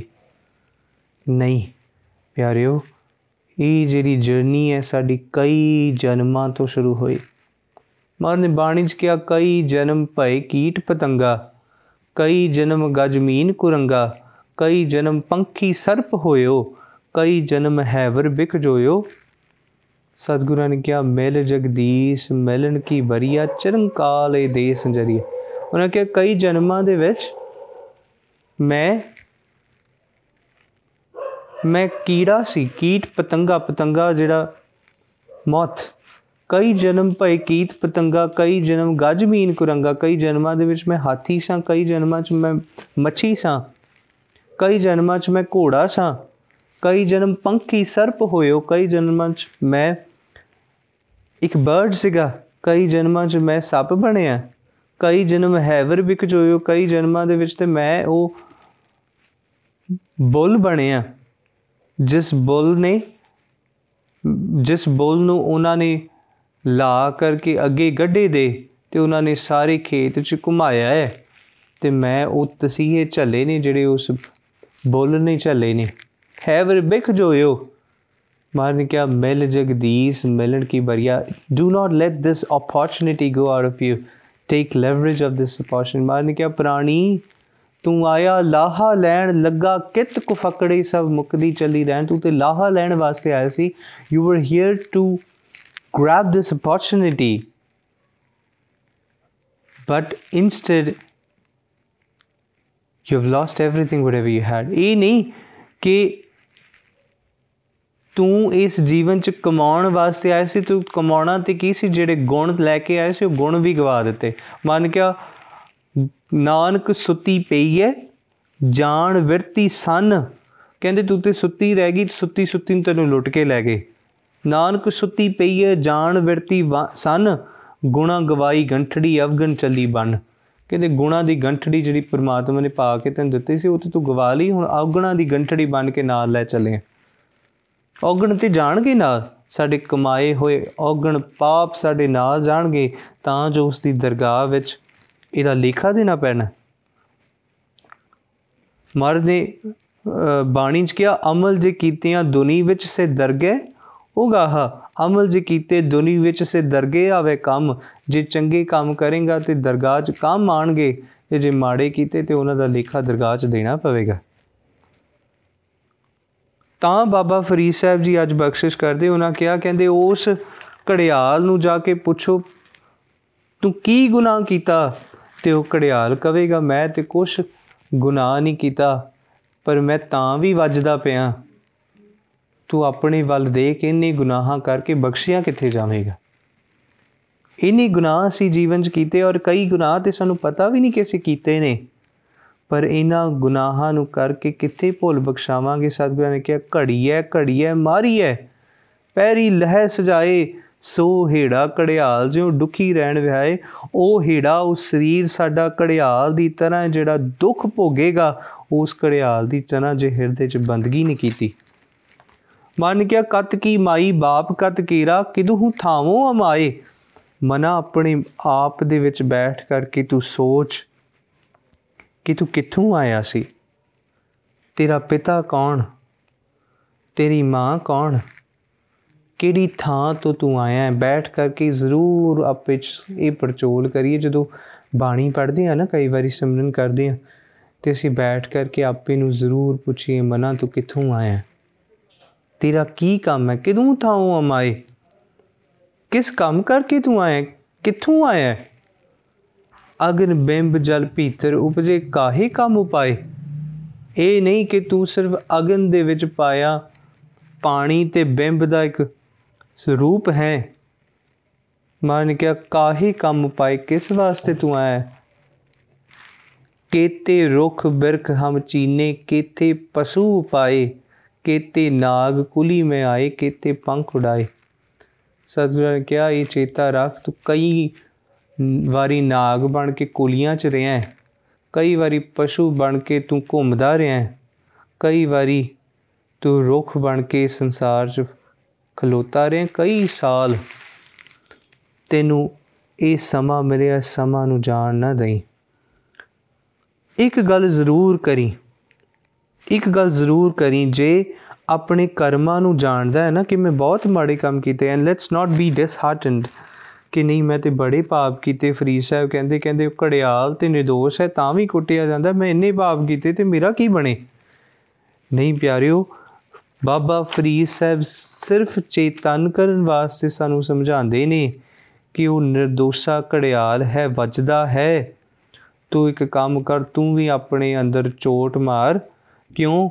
ਕਿਉਂਕਿ ਜਦੋਂ ਤੂੰ ਆਪਣੇ ਅੰਦਰ ਵਾਜਾ ਵਜਾਏਗਾ ਨਾ ਨਾਮ ਦਾ ਗੁਰੂ ਗੁਰੂ ਦਾ ਵਾਜਾ ਵਜਾਏਗਾ, ਤੂੰ ਆਪਣੇ ਮਨ ਨੂੰ ਕੁੱਟ ਤੇ ਜਦੋਂ ਕੁੱਟ ਕੇ ਮਨ ਸਪਾਟ ਹੋ ਜਾਏਗਾ ਇਸ ਸਪਾਟ ਮਨ ਤੇ, ਤੂੰ ਇੱਕ ਕੰਮ ਕਰੀ, ਗੁਰੂ ਕੀ ਨਾਮ ਬੰਦਗੀ ਦੀਆਂ ਬਖਸ਼ਿਸ਼ਾਂ ਲਿਖੀ।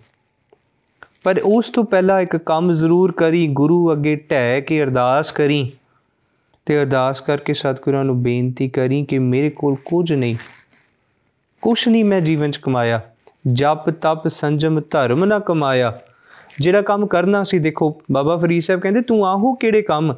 ਤੂੰ ਕਾੜੇ ਵਾਸਤੇ ਆਇਆ ਸੀ? ਇਸ ਕੰਮ ਵਾਸਤੇ ਆਇਆ ਸੀ, ਇਹ ਕੰਮ ਕਰਨਾ ਸੀ, ਜਪ ਕਰਨਾ ਸੀ। ਤੂੰ ਜਪ ਕੋਈ ਨਹੀਂ ਕੀਤਾ।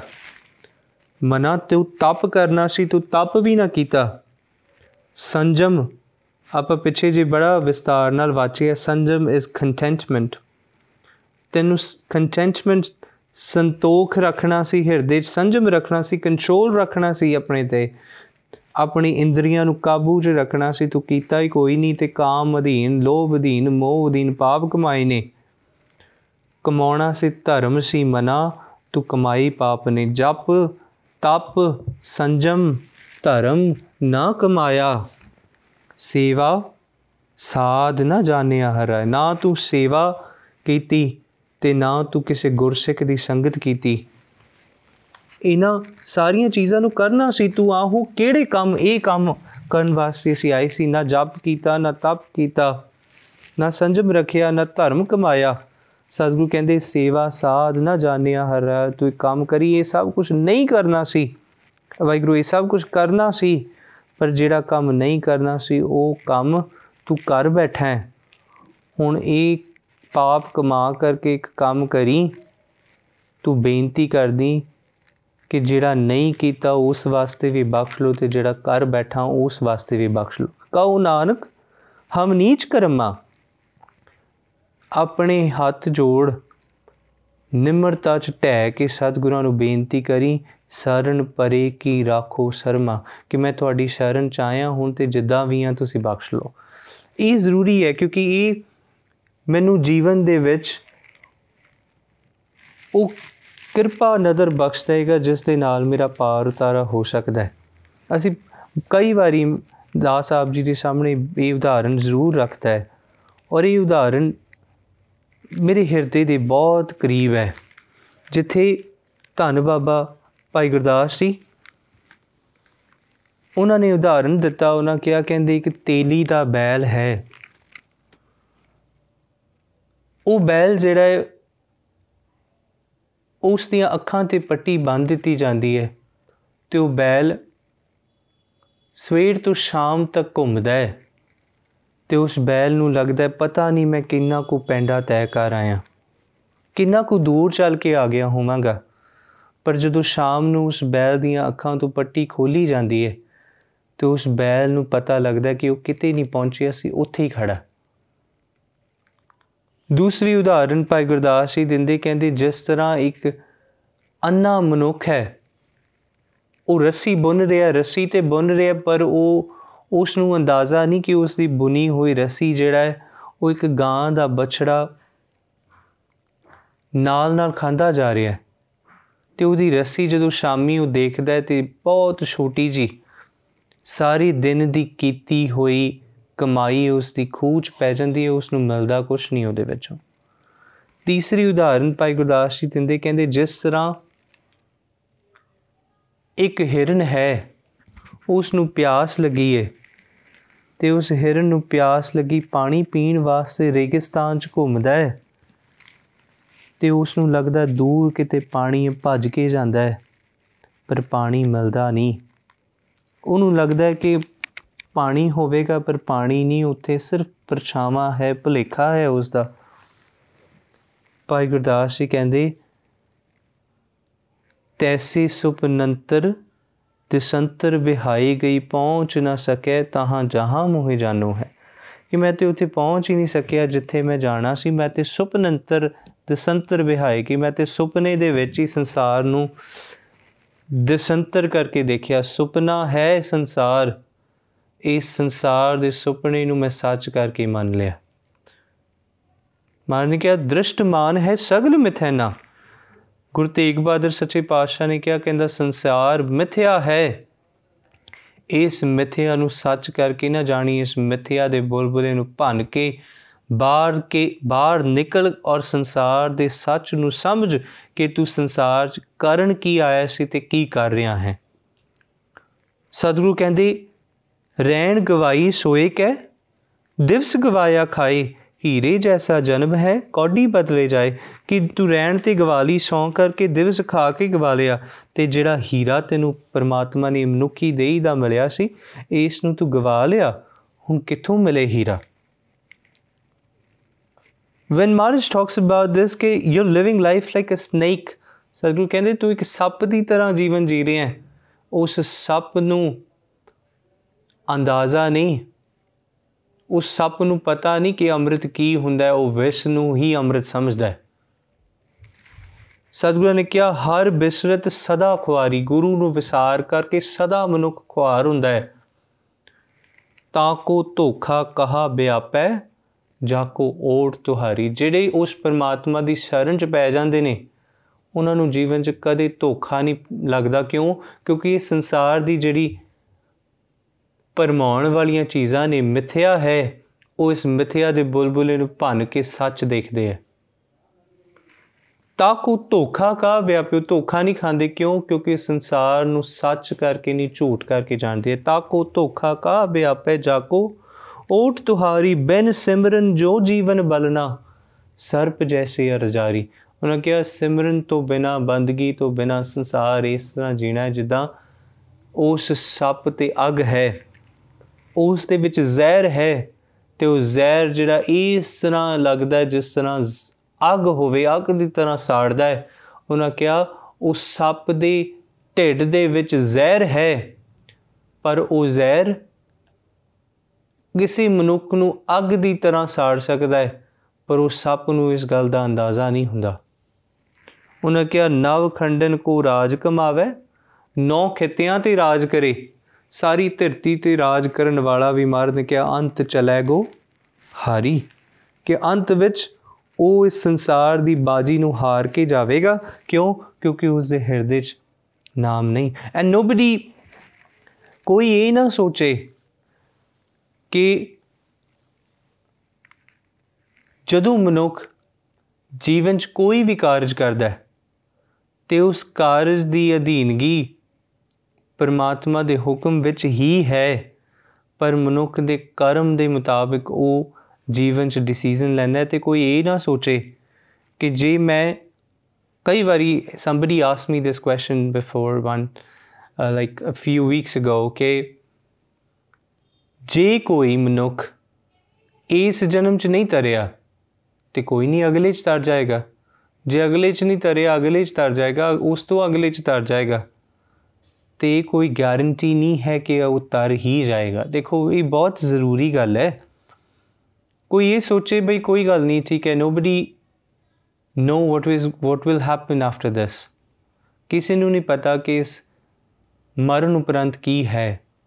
ਤੇ ਮਨੁੱਖ ਇਹ ਸੋਚੇ, ਚਲੋ, ਠੀਕ ਹੈ, ਮਰਨ ਉਪਰੰਤ ਸੱਪ ਬਣ ਜਾਵਾਂਗੇ। ਸੱਪ ਬਣ ਕੇ ਵੀ ਤੇ ਮੌਜਾਂ ਲੁੱਟ ਸਕਦੇ ਆ ਉਹਨਾਂ ਕਿਹਾ, ਪੰਛੀ ਬਣ ਕੇ ਵੀ ਤੇ ਮੌਜਾਂ ਲੁੱਟ ਸਕਦੇ ਆ ਕਿ ਕੀੜੇ ਬਣ ਜਾ ਕੋਈ ਗੱਲ ਨਹੀਂ, ਕੀੜੇ ਬਣ ਕੇ ਵੀ ਮੌਜਾਂ ਲੁੱਟਾਂਗੇ, ਕੀ ਫ਼ਰਕ ਹੈ? ਤੇ ਕਦੇ ਤੇ ਮਨੁੱਖ ਫੇਰ ਬਣਾਂਗੇ ਤੇ ਜਦੋਂ ਮਨੁੱਖ ਬਣਾਂਗੇ ਫੇਰ ਫੇਰ ਓਪਰਚੁਨਿਟੀ ਮਿਲ ਜੂਗੀ, ਫੇਰ ਦੇਖ ਲਵਾਂਗੇ, ਇਸ ਵਾਰੀ ਤੇ ਮੌਜਾਂ ਕਰੀਏ। Now we have to understand this ਕਿ ਇਹ ਜਿਹੜਾ ਗੇੜ ਹੈ ਨਾ, ਇਹ ਨਾ ਸੌਖਾ ਨਹੀਂ ਪਿਆਰਿਓ ਕਿ 10 ਮਿੰਟਾਂ ਚ ਮੁੜ ਕੇ ਆ ਜਾਣਾ। 84 ਲੱਖ ਜੂਨ ਹੈ। ਤੇ 84 ਲੱਖ ਜੂਨਾਂ ਦੇ ਵਿੱਚ ਕਈ ਜੂਨਾਂ ਤੇ ਕਈ ਲੱਖ ਸਾਲਾਂ ਦੀਆਂ ਨੇ। ਮਾਰ ਨੇ ਬਾਣੀ 'ਚ ਰੁੱਖਾਂ ਦੀ ਵੀ ਜੂਨ ਗਿਣਿਆ ਤੇ ਮਾਰ ਨੇ ਪਹਾੜਾਂ ਨੂੰ ਵੀ ਜੂਨੀ 'ਚ ਲਿਆ। ਨਾਓ ਇਮੇਜਿਨ ਦਿਸ ਜਦੋਂ ਸਾਡੇ ਵੱਡੇ ਤੋਂ ਵੱਡੇ ਪੂਰਵਜ ਵੀ ਸੀ, ਉਦੋਂ ਵੀ ਇਹ ਪਹਾੜ ਸਨ ਤੇ ਜਦੋਂ ਸਾਡੇ ਬੱਚੇ ਪੁੱਤ ਪੋਤੇ ਅੱਗੇ ਕਦੇ ਹੋਣਗੇ ਤੇ ਉਹਨਾਂ ਦੇ ਸਮੇਂ ਵੀ ਇਹ ਪਹਾੜ ਰਹਿਣਗੇ ਤੇ ਕੀ ਇਹ ਪਹਾੜ ਛੇਤੀ ਮੁੱਕ ਜਾਣਗੇ? ਤੇ ਕਿੰਨਾ ਕੁ ਸਮਾਂ ਲੱਗਣਾ, ਇਹ ਤੇ ਰੱਬ ਜਾਣੇ। ਪਰ ਸਮਝਣ ਵਾਲੀ ਗੱਲ ਇਹ ਕਿ ਇਹ ਖੇਡ ਛੇਤੀ ਮੁੱਕਣ ਵਾਲੀ ਨਹੀਂ। ਤੇ ਜੇ ਸੋਚੇ ਕਿ ਨਹੀਂ, ਕੋਈ ਨਹੀਂ it's it's it's it's about fraction of seconds ਮੁੜ ਕੇ ਫੇਰ ਆ ਜਾਵਾਂਗੇ। ਨਹੀਂ ਜੀ, ਗੱਲ ਇਹ ਨਹੀਂ, ਤੁਹਾਡੇ ਕਰਮਾਂ ਦੇ ਅਨਸਾਰ ਇਹ ਵੀ ਨਹੀਂ ਪਤਾ ਕਿ 84 ਤੋਂ ਬਾਅਦ ਕਿਤੇ 83 ਤੋਂ ਮੁੜ ਕੇ ਫੇਰ ਇੱਕ ਤੋਂ ਨਾ ਸ਼ੁਰੂ ਹੋ ਜਾਵੇ। ਕਰਮ ਨੇ। And that because of all the efforts and the deeds that you do you'll you will get this human body and in case you have not done anything good to deserve this you'll be back into the same loop ਪਰ ਮਨੁੱਖ ਵਾਸਤੇ ਕੀ ਚੀਜ਼ ਜ਼ਰੂਰੀ ਹੈ ਸਭ ਤੋਂ ਪਹਿਲੀ ਚੀਜ਼ ਸਮਝਣੀ ਕਿ ਮਨੁੱਖ ਵਰਤਮਾਨ ਚ ਜੀਵੇ you have to live in present ਸੰਸਾਰ ਕਿਵੇਂ ਮਿਥਿਆ ਲੱਗੇਗਾ ਕਿਵੇਂ ਪਤਾ ਲੱਗੇਗਾ this this this whole world is like an illusion ਕਿਵੇਂ ਪਤਾ ਲੱਗੇਗਾ? ਇਸ ਤਰ੍ਹਾਂ ਪਤਾ ਲੱਗੇਗਾ ਜਦੋਂ ਮਨੁੱਖ ਪ੍ਰੈਜ਼ੈਂਟ ਵਿੱਚ ਜੀਵੇਗਾ ਤੇ ਜੋ ਹੈ ਮੇਰੇ ਸਾਹਮਣੇ ਉਹ ਸੱਚ ਹੈ, ਇਸ ਤੋਂ ਅੱਗੇ ਪਿੱਛੇ ਸਭ ਝੂਠ ਹੈ। ਬਟ ਮਨੁੱਖ ਕਦੇ ਵੀ ਪ੍ਰੈਜ਼ੈਂਟ ਵਿੱਚ ਨਹੀਂ ਜਿੰਦਾ, ਕਦੇ ਵੀ ਨਹੀਂ। ਉਹਦੇ ਸਵਾਸ ਪ੍ਰੈਜ਼ੈਂਟ ਵਿੱਚ ਹੋਣਗੇ। ਉਹਦੇ ਸਰੀਰ ਉਸ ਦਾ ਪ੍ਰੈਜ਼ੈਂਟ ਵਿੱਚ ਹੋਏਗਾ, ਪਰ ਉਹਦਾ ਜਿਹੜਾ ਮਨ ਹੈ ਉਹ ਹਮੇਸ਼ਾ ਜਾਂ ਤੇ ਪਾਸਟ ਵਿੱਚ ਰਹਿੰਦਾ ਹੈ ਜਾਂ ਫਿਊਚਰ ਵਿੱਚ ਰਹਿੰਦਾ ਹੈ, ਉਹ ਪ੍ਰੈਜ਼ੈਂਟ ਵਿੱਚ ਕਦੇ ਵੀ ਨਹੀਂ ਰਹਿੰਦਾ। ਸੋ ਸਮਝਣ ਵਾਲੀ ਗੱਲ ਸਾਡੇ ਵਾਸਤੇ ਇਹ ਸੀ, ਸੋ ਧੰਨ ਬਾਬਾ ਫਰੀਦ ਸਾਹਿਬ ਜੀ ਬਖਸ਼ਿਸ਼ ਕੀਤੀ। ਉਹਨਾਂ ਕਿਹਾ, ਕਹਿੰਦੇ, ਤੂੰ ਇੱਕ ਕੰਮ ਕਰ, ਆਪਣੇ ਆਣ ਦੇ ਕਾਰਨ ਨੂੰ ਵਾਚ ਤੇ ਜਦੋਂ ਤੂੰ ਇਸ ਕਾਰਨ ਨੂੰ ਵਾਚ ਲਏਗਾ ਤੇ ਤੈਨੂੰ ਜੀਵਨ ਦੇ ਵਿੱਚ ਉਸ ਕੜਿਆਲ ਦੀ ਤਣਾ ਵੱਜਣਾ ਨਹੀਂ ਪਵੇਗਾ। ਤੇਰਾ ਵੀ ਪਾਰ ਤਾਰਾ ਹੋ ਸਕਦਾ ਹੈ। ਤੂੰ ਉਸ ਪਰਮਾਤਮਾ ਦੇ ਅੱਗੇ ਟਹਿ ਕਰਕੇ ਆਪਣੇ ਔਗਣਾ ਦੀ ਮਾਫੀ ਮੰਗ ਤੇ ਜਿਹੜੇ ਗੁਣ ਨਹੀਂ ਕਮਾਏ, ਉਹਨਾਂ ਦੇ ਵਾਸਤੇ ਬਖਸ਼ਿਸ਼ਾਂ ਲੈ। ਸਤਿਗੁਰੂ ਕਿਰਪਾ ਕਰਨ ਸਾਡੀ ਝੋਲੀਆਂ ਦੇ ਵਿੱਚ ਵੀ ਇਹ ਦਾਤ ਪਾ ਦੇਣ। ਭੁੱਲਾਂ ਚੁੱਕਾਂ ਦੀ ਖਿਮਾ ਜੀ। ਵਾਹਿਗੁਰੂ ਜੀ ਕਾ ਖਾਲਸਾ ਵਾਹਿਗੁਰੂ ਜੀ ਕੀ ਫਤਿਹ।